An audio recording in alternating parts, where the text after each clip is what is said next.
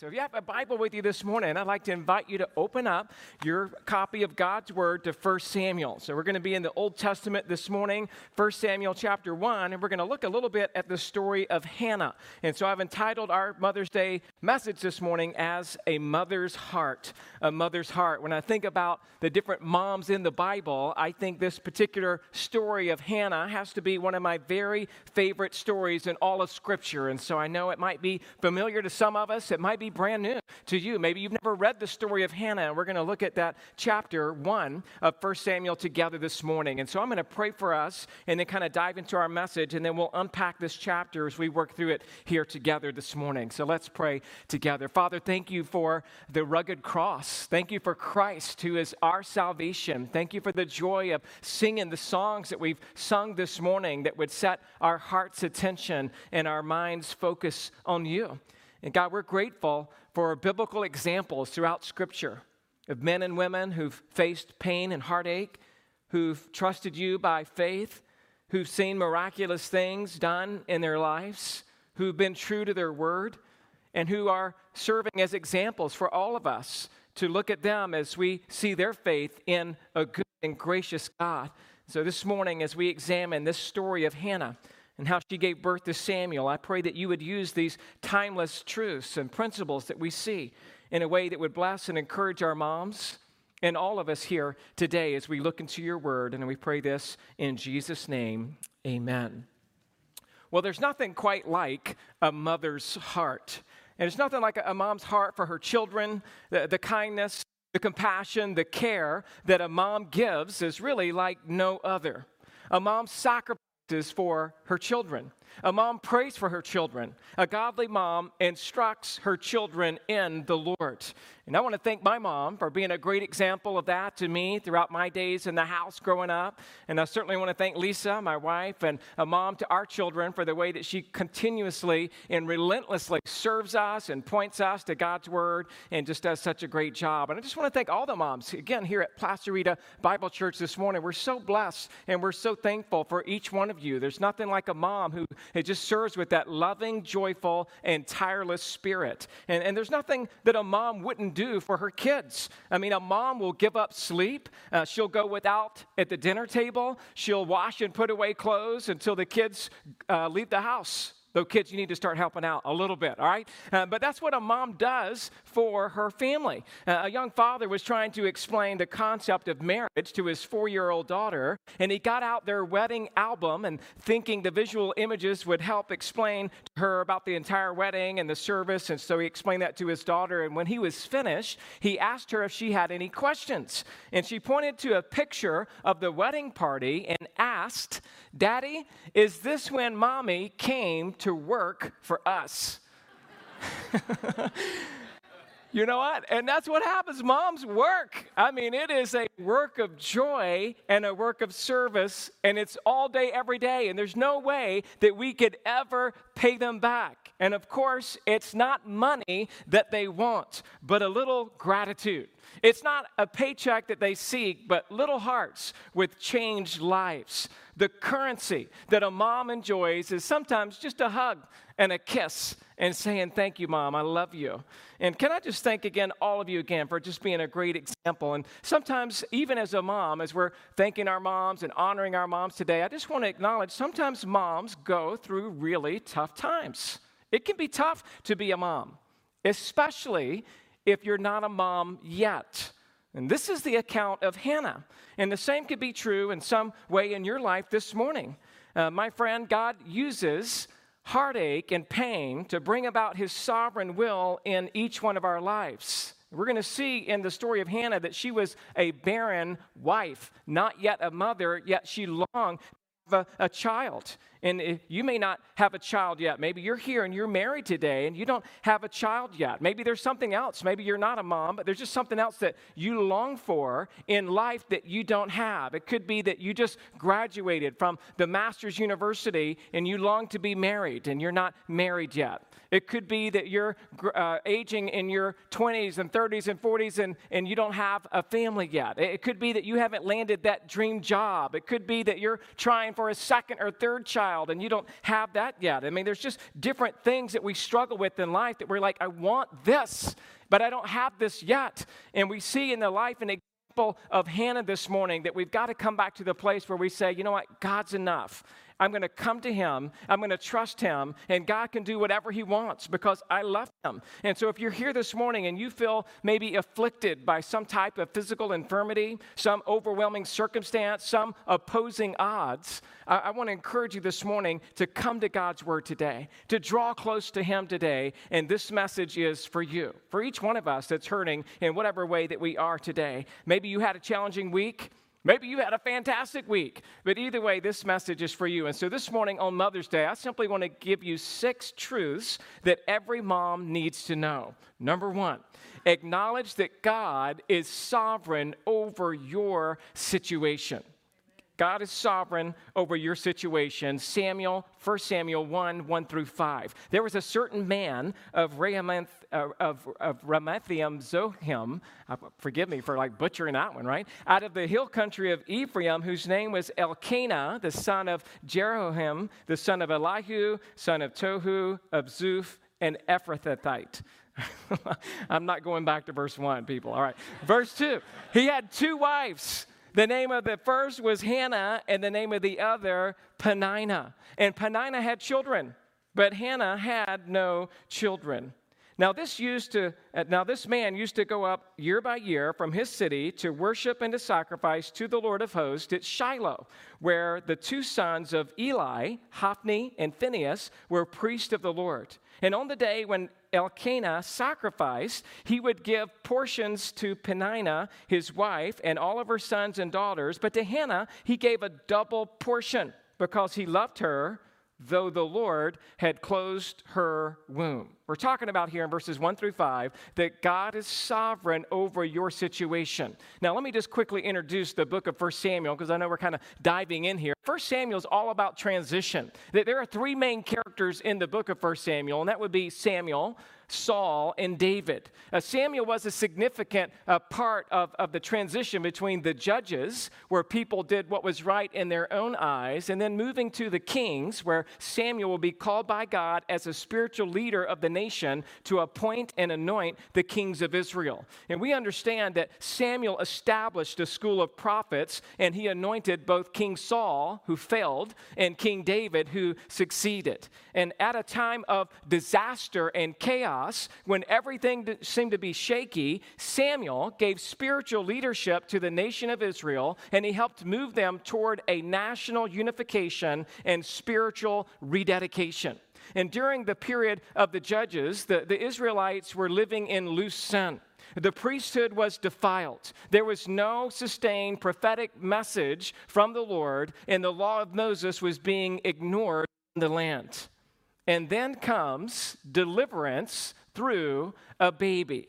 As he often did in Israel's history, God began to solve the problem by sending a baby. not just any baby, but the future spiritual leader of Israel. Oftentimes, babies serve as God's announcement that he knows the need and that He cares for His people, and that He is still at work on their behalf. And the arrival of a baby ushers in new life and a new beginning. Babies are sometimes signposts to the future and their conception and their birth are miracles that only God can do. Only God can produce life in the womb of a mother. Only God can bring about conception, fertilization, and procreation. And he does it all in the womb of a mother. David said to us in Psalm 139, 13 through 14, For you formed my inward parts. You knitted me together, where? In my mother's womb. I praise you, for I am fearfully and wonderfully made. And to make the event seem even greater, God sometimes selects barren women to be the mother that he has called them to be. This is common throughout biblical history. God gave Isaac to Sarah, Jacob and Esau to Rebekah, Joseph to Rachel. And in each one of these births, the mom was barren, unable to have children, and then the Lord opened her womb. If you're here this morning and you are married and you want to have a baby, but your womb has not yet been opened, or if you're trying again for another child, let me encourage you this morning to find comfort in God. God knows your heart, and God gives us all exactly what He wants us to have in this life. And we can trust that His plan is perfect, and we can trust that His timing is perfect. And here in verse 1, we're introduced to Hannah's husband, Elkanah. He was a Levite. He was a Kohathite, to be exact, and he was one of these special Levites who was responsible for the holy objects of the tabernacle. Uh, they also had the privilege of transporting the Ark of the Covenant in a very precise manner. And Elkanah was a Ephrathite, simply means he's a Levite living in the land of Ephraim. And as you might remember, the Levites were not even uh, given a portion of land. They were to trust the Lord and to uh, serve at the temple. And God promised the Levites that He would sustain them, even though they didn't have a physical inheritance. Now, concerning Elkanah, we're again talking about the husband here, I want you to know that Warren Wiersbe, one of my favorite commentators, writes this quote, In many ways, Elkanah seems to be a good and godly man, except that he had two wives. Apparently, Hannah was his first wife, and when she proved barren, he married Peninnah so that he could have a family. We don't know why Elkanah did not wait on the Lord and trust him to work out his plan, but even Abraham married Hagar, Genesis 16, and Jacob ended up with four wives. Close quote. And so we're just kind of learning from Warren Wiersbe there in that quote that we're not sure what all was going on, but we understand that this is what was happening. And I just want to say to that, that was never God's plan. We understand from Genesis 2:24 that for this reason a man shall leave his father and his mother and shall be joined to his wife and the two not three or four or five, but the two, right, shall become one flesh. So we have the husband, Elkanah, and he had these two wives, Hannah and Peninnah. Now, a situation like this, as you might imagine, is a setup for problems. I mean, a husband can have a hard enough time keeping one wife happy. but to try to keep, keep two wives happy, that's going to be a special challenge, right? And no matter how tough your circumstances might be, I just want to still say to you this morning God is sovereign over your predicament. He knows what is best, and He is working His sovereign will, which is perfect in every way. And then we in verses 3 through 5, we see that Elkanah uh, the, the, is, is going to be taking his family on this annual pilgrimage to Shiloh, where the tabernacle was located in order to make sacrifice and worship before the Lord. Shiloh is located about 20 miles north of Jerusalem, so you could make the trek there in just two or three days. And remember, this is before the temple was built by King Solomon in First Kings, and so at this time, the tabernacle was still the place to go for the annual feasts and sacrifices. And at this time in history, it had, it had advanced a little bit from just being a tent to being a little bit more of a semi permanent structure, what we call the tabernacle. Eli was the priest over Shiloh at the time who had two evil sons, Hophni and Phinehas. And they were disgusting. They were ungodly men who were sinning in the worst of ways. We also know that the Lord had uh, taken away the Ark of the Covenant when Israel went into battle and lost, and the Ark of the Covenant then went to the Philistines. We also know that uh, these three annual feasts, uh, prescribed by Deuteronomy 16, the Feast of the Passover, the Feast of Weeks, and the Feast of Tabernacles or Booths, were to be celebrated once a year there at the tabernacle or where the temple would eventually be. And so it is probably the Feast of Tabernacles or Booths that's being celebrated in the context of this story. Now, understand that the women were not required to go to the tabernacle to make a feast three times a year. Only the men were required. But like any godly man, oftentimes he would take his family with him in order to make the sacrifices. It was be a time of family worship together. Now, I know that this morning is a Mother's Day sermon, but I think that Elkanah, in many ways, other than the fact that he married two women, all right, in many other ways, he sets a great example about leading his family in worship and taking his wife with him to the throne of grace and taking, taking his family, if you will, his greater, his greater entourage with him to a place where he wanted to worship God together. And I think it's just a reminder for us dads, even on this Mother's Day, that we want to be faithful to love our wives, to be with them and the best way you can do that is to lead them to, to the Lord, to lead them to God's place, to lead them into a place of prayer, a place of studying God's word, and a place where they can be in the presence of God. Do you do that, young men and older uh, dads, as a family? That's a great challenge for us uh, this morning. Now, look at also at verse 3, it says, it mentions that they would go and worship and sacrifice to who? They would go worship and sacrifice to the Lord of.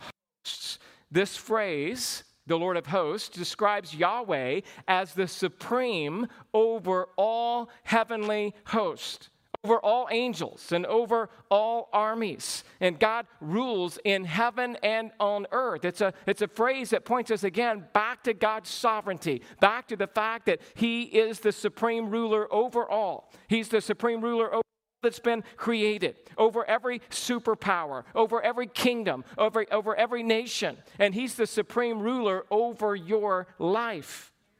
He's the supreme ruler over your womb. He's the supreme ruler over your sickness, over death, over catastrophe. He's fully capable to do whatever He wants. And so, whatever He's bringing by His providence into your life this morning is according to His design. And I don't know what your struggle may be today, but I do know who God is. God is majestic in holiness. He bows the knee to no one. He is the God over all, and we serve him with all of our hearts. What a great God we serve. And Elkanah knew this. He knew that the only thing that he could truly do for Hannah would be let's keep taking you back to the place of prayer. Let's keep taking you back to where God can minister to your soul. And the scripture tells us in these verses that when Elkanah sacrificed, he would give portions of the meat to Peninnah and her children, and to Hannah, he would give a double portion. So I believe that Elkanah had a sensitive heart to Hannah's plight, and he would give to her this double portion. We could deduce from that that Hannah did not have a lack of love from her husband. He loved her. He adored her. He prized her. He took care of her. He blessed her. And yet, verse 5 tells us it was the Lord who closed her womb. You may be here today going through a trial at work or a trial home, and I just want to encourage you that the Lord is bringing it about to strengthen you and to glorify His name. It is in weakness that we are made strong. Speaking about the thorn in the flesh, Paul says it this way in 2 Corinthians 12, 8 through 10. Three times I pleaded with the Lord about this, that it should leave me, but he said to me, My grace is sufficient for you. My power is made perfect in weakness. Therefore, I will boast all the more gladly of my weaknesses, so that the power of Christ may rest upon me. And for the sake of Christ, then, I am content with weaknesses, insults, hardships, persecutions, and calamities. For when I am weak, then I am strong. Here at this point of the story, we see Hannah is weak. She is distraught. She is really struggling. And part of that is because number two is going to be this our second heading is going to be do not listen to the voice of Peninnah. Do not listen to the voice of Peninnah. Hannah was partly crushed, not only because she didn't have what she wanted, a baby, but also because she listened to the voices of discouragement around her. And we read about that in verse 6 through 8, where it says, And her rival used to provoke her grievously to irritate her because the Lord had closed her womb. So it went on year by year, and as often as she went up to the house of the Lord, she used to provoke her. Therefore, Hannah wept and would not eat. And Elkanah, her husband, said to her, Hannah, why do you weep? Why do you not eat? Why is your heart sad? Am I not more to you than 10 sons? And so we read in verses 6 through 8 that for whatever reason, Peninnah, her rival, took a special delight in provoking Hannah. Her rival, that word rival could be translated as her adversary, her enemy. And there is some competition going on here, similar to what we read about between Leah and Rachel, who were both married to Jacob. Peninnah uh, was one who wanted to irritate. This word irritate means to trouble, to thunder against. And so Peninnah had Hannah's number and she went after her day after day. She, she pushed her buttons. She was trying to pick a fight, almost like when you have two kids that are just getting at each other. I've told you before, I had a brother growing up, and sometimes we just knew how to aggravate each other. And the favorite thing that he would do to aggravate me is he would call me ah dumb. Why are you so dumb? And he would walk around the house and just repeat it, ah dumb. Why are you so dumb? And I'm like, I can't take it anymore. You know, it's just driving me crazy. And so Peninnah was likely walking around the house saying, you ain't got no children. You ain't got no children. And she's just like driving this home, and Hannah was somehow listening to her. I mean, how often did this happen? The scripture gives the indication in the verb tenses here that it was day after day, it was week after week, it was year after year. The voices sometimes never stop. And if we begin to listen to them, it begins to bring us down into a place of great sadness. And so Elkanah, like a typical man, thinks somehow he's going to solve the problem. Hey, baby, don't I mean more to you than any 10 sons? He probably was flexing when he did that. And Hannah's answer, I'm sure, though it's not recorded here, would have been like, no, you don't. I want a baby. You know, it's like, it's a problem. I have some marriage problems here. I need a little marriage counseling. They needed Dr. Scott to come in on this one and help them work through this issue. When, when Elkanah says, Don't I mean more to you than 10 sons? That word 10, like we know, sometimes the word seven represents the idea of fullness or completeness. And I, I don't know what the voice of Peninnah might be for you in your life this morning, but you have to know that God loves you and He cares for you. And He wants you to turn off and to tune out that voice, that irritating voice that's maybe saying to you this morning that you're not a good mommy or that you'll never be a good mom. Or whatever it is that you hear, we understand that the enemy is out there continuing to badger our moms and to badger each one of us. And we need to make sure that we protect our moms and that we come alongside our moms. And I'm just asking this morning, what voice is it that's keeping you from being content for what God does have or doesn't have for you? I mean, we've got to do what Colossians 3 2 through 4 says. We've got to set our minds on things above where Christ is, not on things that are on the earth. For you have died, and your life is hidden with Christ in God. And when Christ, who is your life, appears, then you shall also appear with him in glory. I mean, my encouragement to you this morning, whether you're a mom or struggling with some other voice that's coming against you, is do not listen to the voice of Peninnah. It's time to turn it off and to tune it out completely. The third thing I want to say to you this morning is this number three, press into the presence of God through prayer press into the presence of God through prayer. Look at verses 9 through 11. After they had eaten and drunk in Shiloh, Hannah rose. Now, Eli, the priest, was sitting on the seat beside the doorpost of the temple of the Lord. She was deeply distressed and prayed to the Lord and wept bitterly. And she vowed a vow and said, O Lord of hosts, if you will indeed look on the affliction of your servant and remember me, and not forget your servant, but will give to your servant a son, then I will give him to the Lord all the days of his life, and no razor shall touch his head. Finally, in verse 9, we read that Hannah had enough. She rose, she stood up. And ladies, for each one of us as Christians today, there just comes a point when enough is enough. And you say, I'm not going to sit in this situation anymore.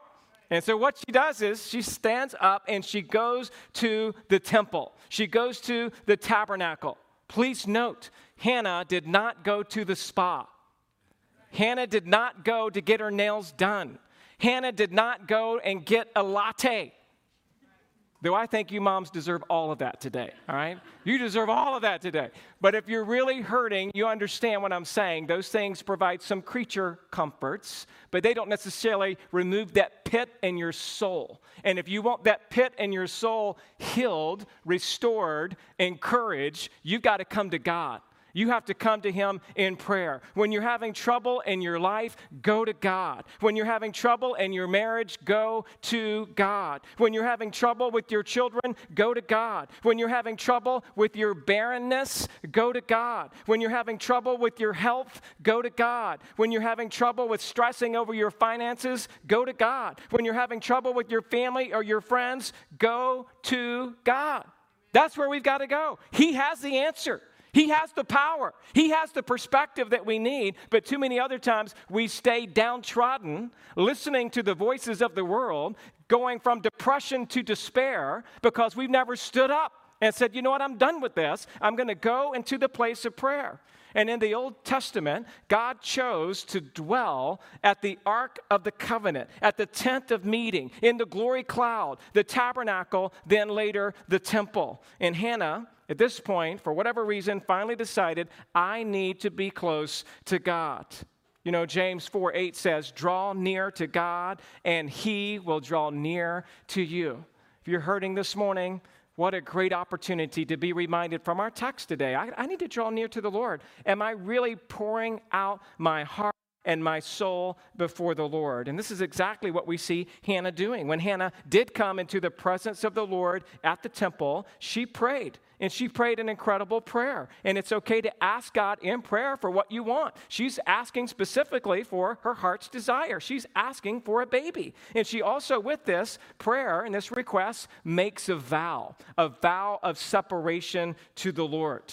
Now, the term Nazarite now. Is not seen in this text, but it is presupposed by the clause there in Samuel 1:11 when it says, "And no razor shall touch his head." And when we see that phrase there, it reminds us of that Nazarite vow that is more clearly seen in the life of Samson. Judges 13:5, "For behold, you shall conceive and bear a son; no razor shall come upon his head, for the child shall be a Nazarite to God from the womb, and he shall begin to save Israel from the hand of the Philistines." In chapter 6, verses 2 through 6, we see that the Nazarite vow was a special way one could be dedicated to the Lord by separating himself from three things all grape products, the cutting of one's hair, and contact with a dead body.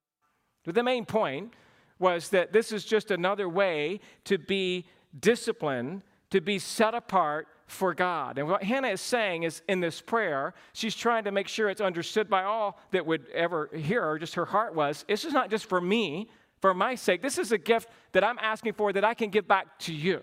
This is a gift that I'm praying that you would grant so that I could present this child and raise this child in such a way that this child would be set apart from you. And what a great place to pray and a great mindset to pray of God, I'm asking so that I can give. God, I'm asking so that it would reflect your glory. God, I'm asking because I want your name and your renown to be glorified and honored. If you grant this request, I already commit this request to you. And so Hannah was vowing to the Lord that if he gave her a son, that God would, would, would bless the son, that she would set the son apart of the highest order, and that the son would be used by the Lord all the days of his life.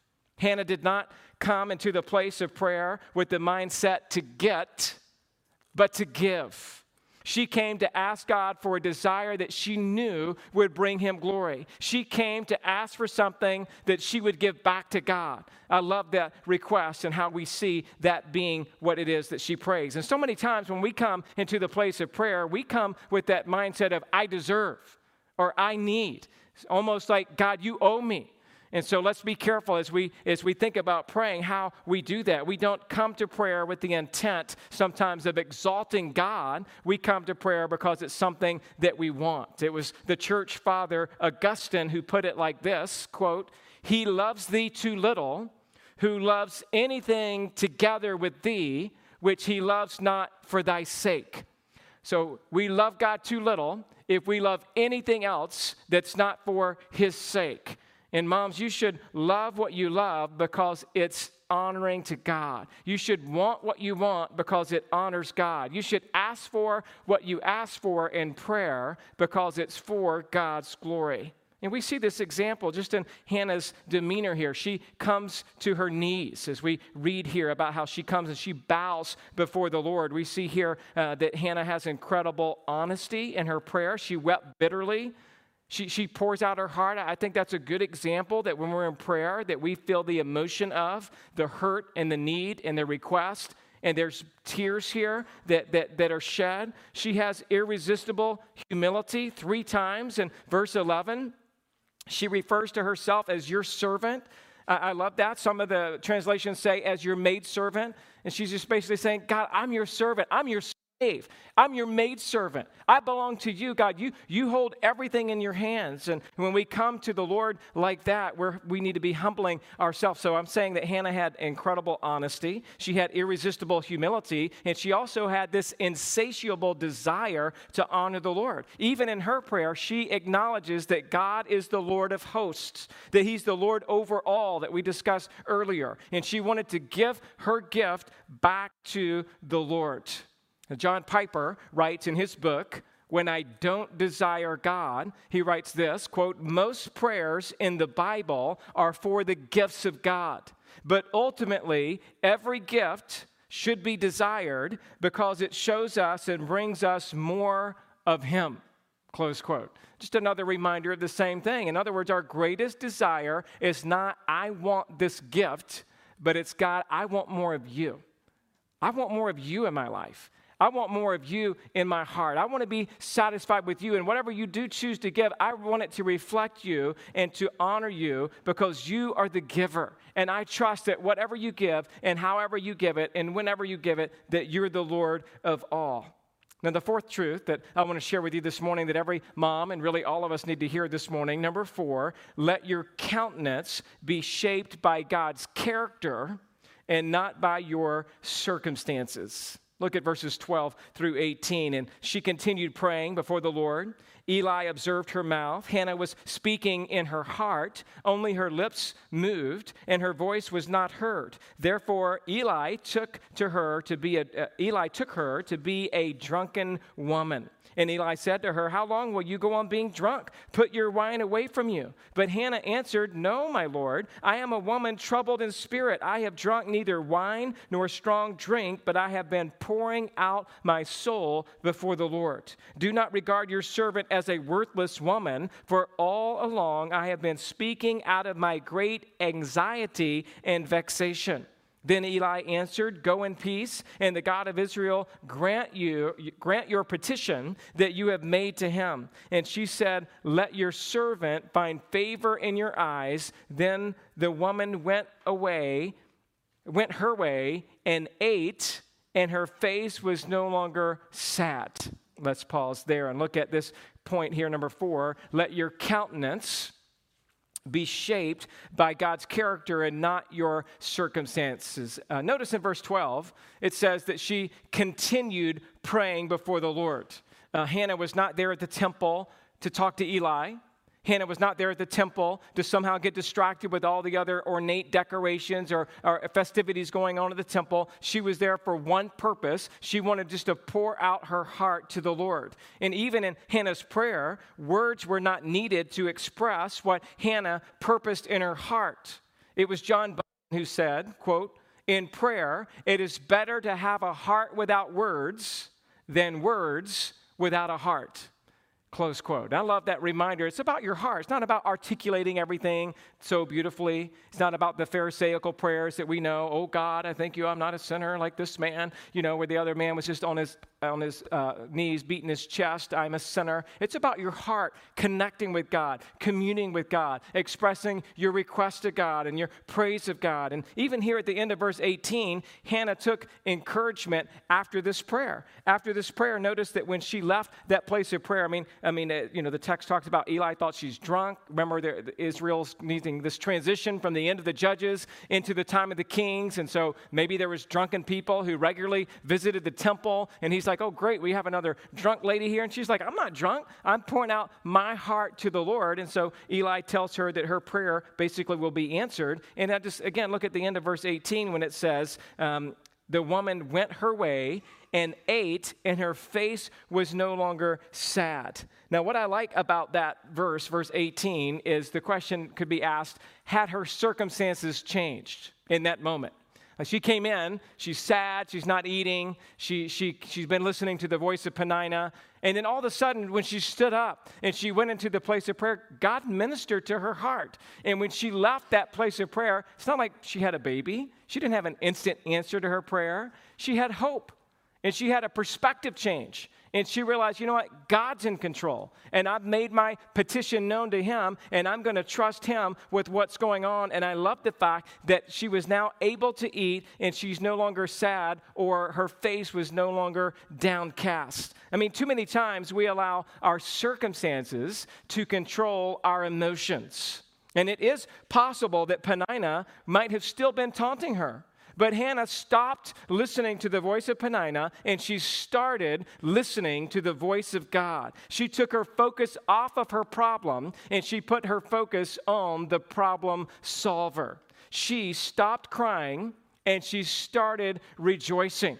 This is what Philippians 4 4 tells all of us that Rejoice in the Lord always. And again, I say rejoice. And so let me just encourage you, moms, this morning that we are seeing here in this text that we need to be praying for a joyful heart. We need to be meditating on God's word. We need to be singing praises to his name. We, we need to be the kind of mom, the kind of person who would say, you know what? Even if I don't have what I'm praying for, I'm just going to trust God with that.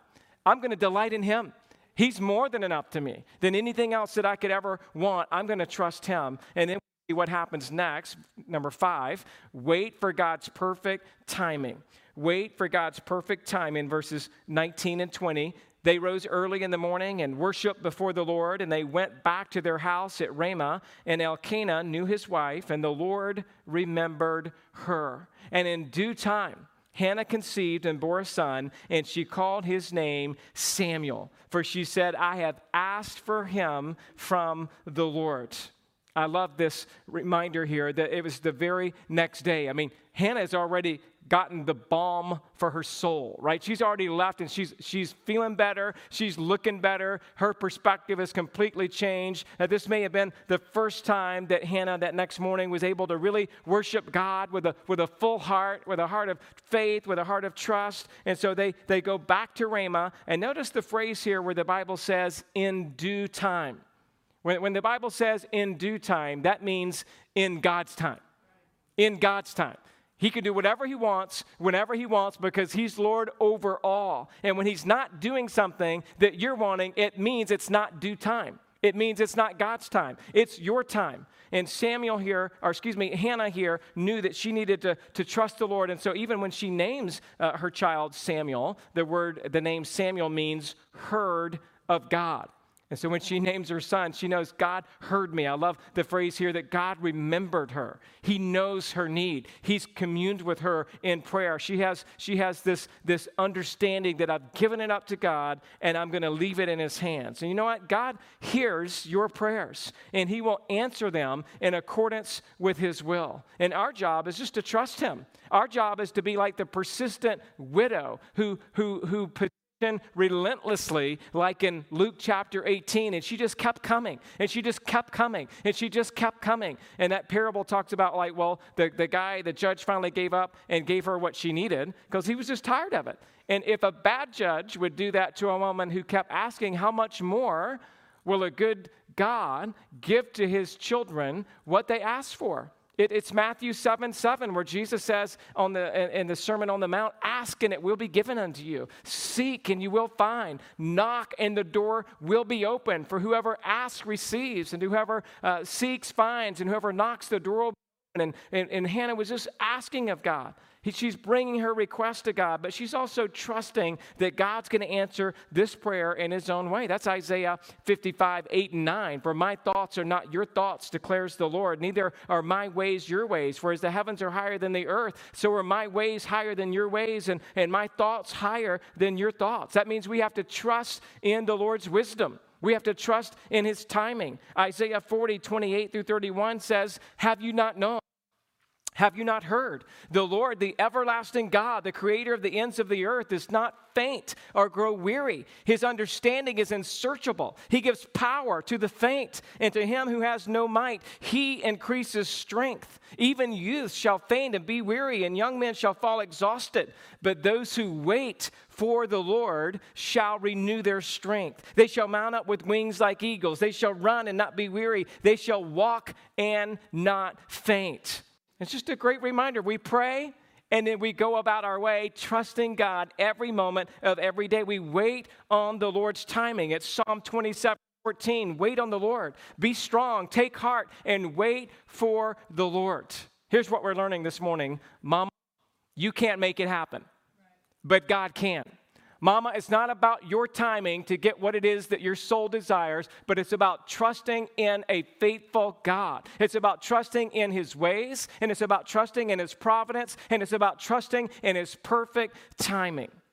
The sixth truth that I want to give to you this morning that every mom and each one of us needs to hear is this number six, keep your vow. Keep your vow, verses 21 through 28. Then Elkanah, and all of his house went up to offer to the Lord the yearly sacrifice and to pay his vow. But Hannah did not go up, for she said to her husband, As soon as the child is weaned, so reading between the lines there in verses 19 and 20, when it says, And Elkanah knew his wife, and God remembered her, it means that she conceived and she's now with child. And to wean a child in that context oftentimes would be until the child is two, three, or even four years old. And so as Elkanah continued to go sacrificing to the Lord, Hannah didn't go because she's weaning that child, that, that boy, Samuel, and said, and so Elkanah, verse 23, uh, said, uh, well, let, let me go back to 22. And Hannah did not go up, for she said to her husband, As soon as the child is weaned, I will bring him so that he may appear in the presence of the Lord and dwell there forever. Elkanah, her husband, said to her, Do what seems best to you. Wait until you have weaned him. Only may the Lord establish his word. So the woman remained and nursed the son until she weaned him. And when she had weaned him, she took him up with her, along with a three year old bull an ephah of flour and a skin of wine, and she brought him to the house of the Lord at Shiloh, and the child was young.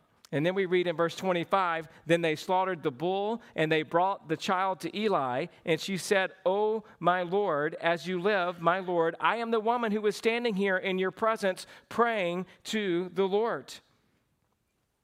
For this child I prayed, and the Lord has granted me my petition that I made to him. Therefore, I have lent him to the Lord. As long as he lives, he is lent to the Lord, and he worshiped the Lord there. What a great ending to the story. And I just want to say here that we've got to understand that Hannah made a promise to God. And she made a vow before the Lord that her son would be set apart. And I, I want to just say to you today that, that you can't make a vow flippantly. There's no need for us to be walking around vowing to God that you're going to do this or do that, right? But Matthew uh, 5 33 and 37 in James 5 12 tells us to yet our, let our yes be yes and our no be no. Uh, this does not mean that you can't take an oath or vow before God ever. There's appropriate times to do that. Maybe at a wedding, you say your vows to your bride and to your groom. Uh, you say a vow sometimes uh, when, you're, when you're joining a church, you, you make a, a solemn promise, a covenant that you would make. Uh, you do that as well when you're being ordained into the ministry. And so, what, what I'm saying here is that we ought to avoid flippant, profane, and careless use of words in everyday speech. And when you're going to do something, you should uh, let your word carry your promise and then you fulfill that. And what I'm saying is, what do you think would have happened if Hannah went through everything that we read and yet it says in the last section here, and Hannah took the child and she ran up to Samaria and then she went from there to Galilee and then she went up into Turkey. You know, we'd be like, what? Hannah, what in the world? You promised God that you would bring this child and she kept her vow. She did exactly what it was God called her to do. And according to Exodus 13, a firstborn son was to be redeemed by a sacrifice. And so when she does keep this vow and she does bring this child in, we understand here that making an appropriate sacrifice with a three year old bull, an ephah of flour, and a skin of wine. Uh, they brought these three things in accordance with the law uh, of Numbers chapter 15, and they even brought, if you did the math here, they brought more than what was needed. Out of the abundance of her heart, she brought even more than what the sacrifice required. And the point here is that Hannah went above and beyond what was required of her to fulfill that vow. So, what can we learn from our story of, of Hannah this morning? We, we got to understand that Hannah was someone who was going to keep her word. She was going to keep God's law fully. She was going to go above and beyond her Christian duty. Uh, God had taught Hannah a great lesson, a great lesson about trust and about timing and about his love for her. Some, some would say that the picture of Elkanah, when he said that he gave her a double portion, is a picture of God giving a double portion to his children, where God is in effect saying to each one of us, I love you. And yet here we are sometimes hurting, not eating, not partaking of the blessings that God gives, and we go into a corner and we just cry and we hurt. And there's a time and a place to cry and hurt. But the point is, you can't stay there. You can't stay in that place. There's a time when you have to, like Hannah, to get up and to come into the place of prayer and to pour your heart out before the Lord and to allow God to minister to your heart. And even if in that moment He doesn't miraculously give you what it is that you ask for, that you can leave still trusting God, knowing God, and having your heart shaped by the promises of God. What is it that God's teaching you this morning through this example? James 1 2 through 4 says, Count it all joy, my brothers whenever you meet trials of various kinds, knowing that the testing of your faith produces steadfastness. And let steadfastness have its full effect, that you may be perfect and complete, lacking in nothing. What an incredible reminder this morning. May God continue to give us a joyful heart, even in the midst of trying circumstances. May God show himself to be faithful to you time and time again. And may you have a very happy Mother's Day. Let's pray together. Father, thank you for this morning. Thank you for the opportunity just to dive into this text and to learn from this narrative just a few timeless truths this morning on Mother's Day that would just remind us that we're going to put our faith in you. We're going to trust in you. We're going to love you. We're going to follow you. And I pray, God, that if there would be someone here this morning that's been going through a rough time, a lot of hurt, a lot of pain, God, that maybe they've been listening to that voice of Peninnah. I pray that this morning, based on the truths that we've seen in this passage of Scripture, that they would rise up, that they would enter into that place of prayer, that they would set their heart and their mind upon you. We're just thankful for moms who might be hurting even this morning to say, you know what, I'm, I've already given my kid back to the Lord, but my kid's walked away from God. I don't know what to do as, as a mom. I pray that you would minister to that mom's heart at this very moment and just remind each mom that as long as she's been faithful and as long as she's been diligent, that you have uh, this whole world in your hands, Lord, that we don't have to carry any burden this morning, that we can come to Christ. Come unto me, all who labor and are heavy laden, and I will give you rest. God, I pray that this morning that we could have countenances changed, hearts transformed, trusting in you, God, to bring about your will at your time and in your way. God, we're so thankful this morning for this narrative that just reminds us of how you did all of this to sustain your people as Samuel became a, an incredible spiritual leader who both uh, confronted Saul and who lifted up David and who pointed us to the greater David, the Lord Jesus Christ. Just part of the narrative of redemptive history, part of the narrative to remind us that you are the Lord of hosts, the Lord of all, and that if you're the Lord of all, you're certainly the Lord over our wombs and over our hearts and over the hurts that we face. But you're also the Lord who allows us to eat again to wipe our faces and to leave that place of, of, prayer with confidence and hope as we look to the future and as we look to see how it is that you'll provide and how it is that we can anticipate your return and how it is that we can be encouraged today no matter what we're facing.